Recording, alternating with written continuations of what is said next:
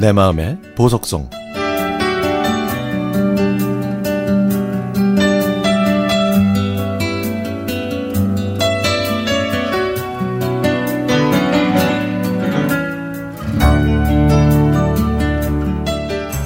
저는 고향만 생각하면 마음이 편해집니다. 초등학교를 졸업하고 혼자 서울로 전학 와서 학교를 다녔기 때문에 명절에 고향집 갈 때의 설렘을 잘 알고 있죠. 중고등학교 때 방학이 돼서 고향집에 들어가는 신장로에 버스가 멈추면 미리 나오셔서 저를 기다리고 계시던 엄마. 그리고 표현은 안 하셨지만 내심 저 멀리서 저를 반겨주셨던 아버지. 집에 도착하면 제일 먼저 김이 모락모락 나는 뜨거운 밥을 한가득 담아내 주셨죠. 어린 시절 따스한 햇살이 드는 고향집 마루에 엄마 무릎을 베고 누우면 찬빗으로 제 머리를 쓸어주시던 엄마의 아늑한 손길도 그립습니다. 저는 비 오는 날을 좋아합니다. 비가 내리면 엄마는 밭에 나가는 대신 내리는 빗물로 설거지를 하셨는데요. 저는 마루에 앉아서 설거지 하시는 엄마를 보는 게 좋았거든요.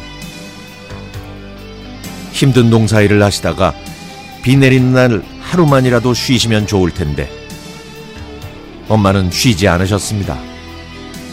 왜냐고요? 저희 여덟 남매를 키우셨으니까요. 아버지가 55세, 엄마가 46세 때 막내인 저를 보셨습니다.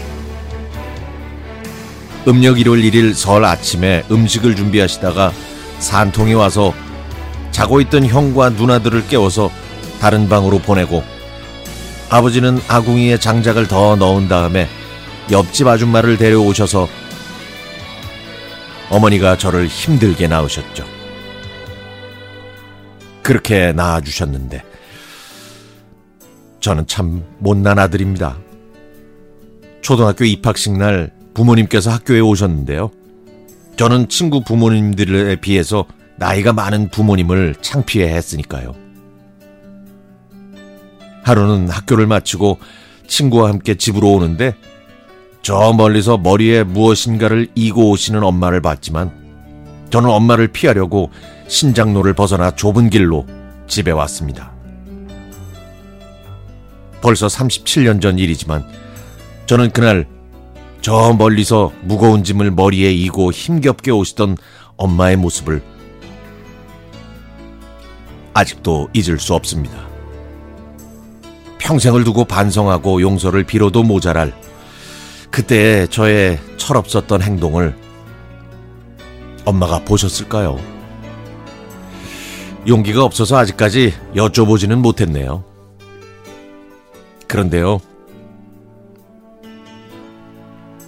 그런데 엄마의 대답을 영원히 들을 수는 없을 것 같습니다.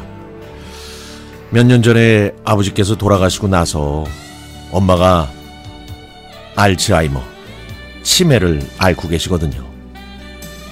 그리고 시간이 갈수록 더 심해지십니다. 4년 전부터는 저희 팔남매조차 알아보지 못하시네요. 가끔 엄마를 찾아뵈면 엄마는 연신 고맙다는 말씀만 하십니다.